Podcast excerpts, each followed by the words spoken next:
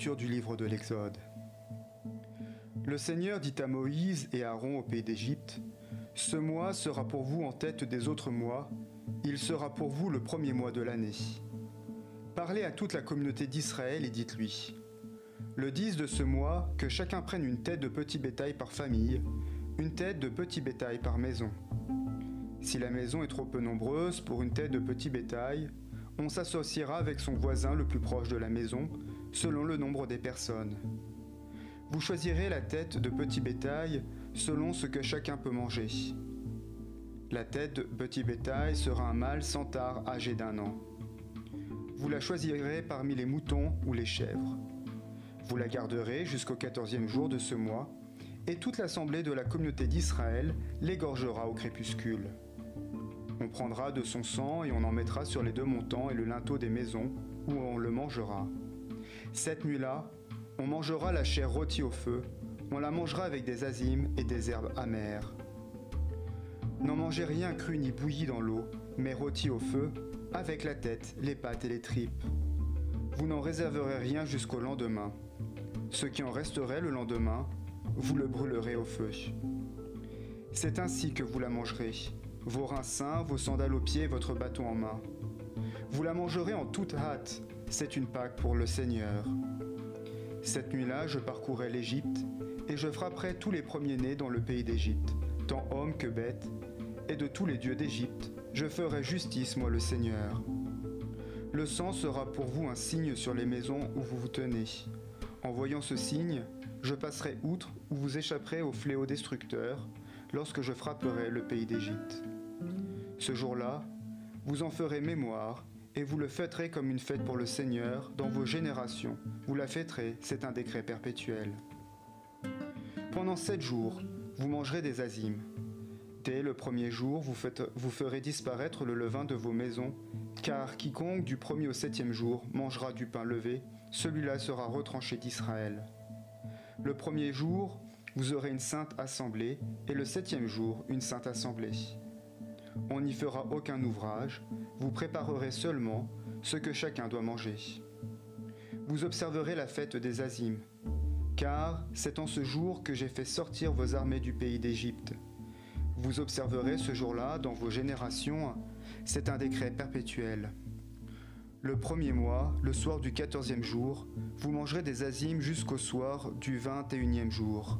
Pendant sept jours, il ne se trouvera pas de levain dans vos maisons, car quiconque mangera du pain levé sera retranché de la communauté d'Israël, qu'il soit étranger ou né dans le pays. Vous ne mangerez pas de pain levé, en tout lieu où vous habiterez, vous mangerez des azimes. Moïse convoqua tous les anciens d'Israël et leur dit Allez vous procurer du petit bétail pour vos familles et immolez la Pâque. Puis vous prendrez un bouquet d'hysope, vous le tremperez dans le sang qui est dans le bassin, et vous toucherez le linteau et les deux montants avec le sang qui est dans le bassin. Quant à vous, que personne ne franchisse la porte de sa maison jusqu'au matin. Lorsque le Seigneur traversera l'Égypte pour la frapper, il verra le sang sur le linteau et sur les deux montants, il passera au-delà de cette porte et ne laissera pas l'exterminateur pénétrer dans vos maisons pour frapper. Vous observerez cette disposition comme un décret pour toi et tes fils à perpétuité. Quand vous serez entrés dans la terre que le Seigneur vous donnera comme il a dit, vous, observerez ce rite. Et quand vos fils vous demanderont, que signifie pour vous ce rite? Vous leur direz, c'est le sacrifice de la Pâque pour le Seigneur qui a passé au-delà des maisons des Israélites en Égypte, lorsqu'il frappait l'Égypte, mais épargnait nos maisons. Le peuple alors s'agenouilla et se prosterna.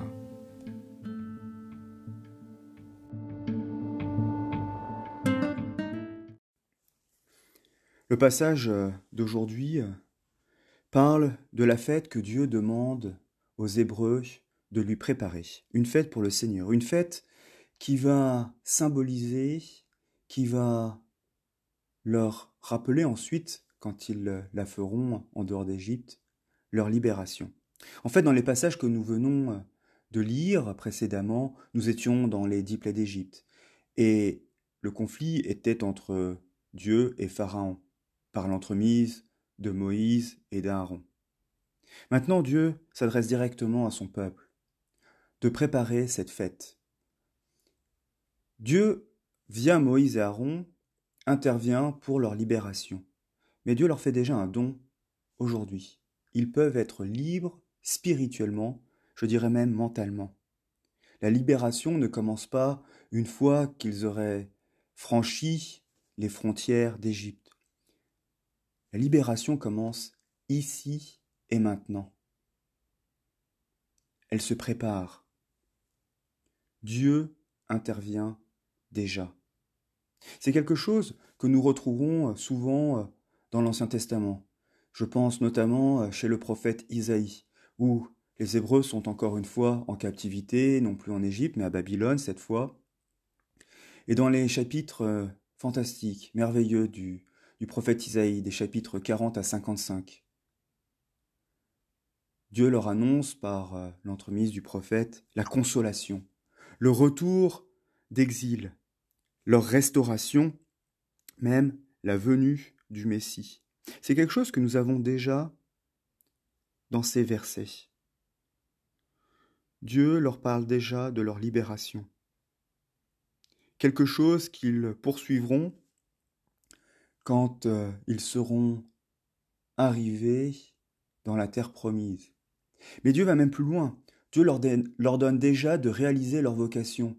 Quand Moïse et Aaron vont voir Pharaon et leur demandent de laisser partir leur peuple, c'est pour, disent-ils, aller servir le Seigneur. Mais là, le Seigneur leur dit, vous pouvez déjà me servir ici et maintenant. En fait, vous pouvez déjà réaliser votre vocation. Et c'est pour eux euh, source de grande joie. Le Seigneur intervient, le Seigneur continue d'intervenir et le Seigneur les accompagnera. Mais il leur donne un rituel pour déjà participer à la joie de leur libération ils peuvent déjà avoir un avant-goût de ce que leur libération représentera. C'est quelque chose que nous vivons constamment dans notre liturgie. C'est exactement ce que nous vivons dans la messe. La messe est déjà un avant-goût de la relation que nous sommes appelés à avoir, que nous avons avec le Seigneur. La vie éternelle n'est pas quelque chose qui commencera quand nous serons physiquement morts. La vie éternelle est quelque chose qui a déjà commencé quand nous avons franchi euh, les eaux du baptême, nous sommes morts et ressuscités avec le Christ, et nous participons déjà à cette relation qui sera complètement accomplie euh, quand nous serons avec le Christ euh, lors de son deuxième avènement. Mais déjà, nous en avons un avant-goût, et c'est cet avant-goût que les Hébreux ont aujourd'hui. Amen. Thank you.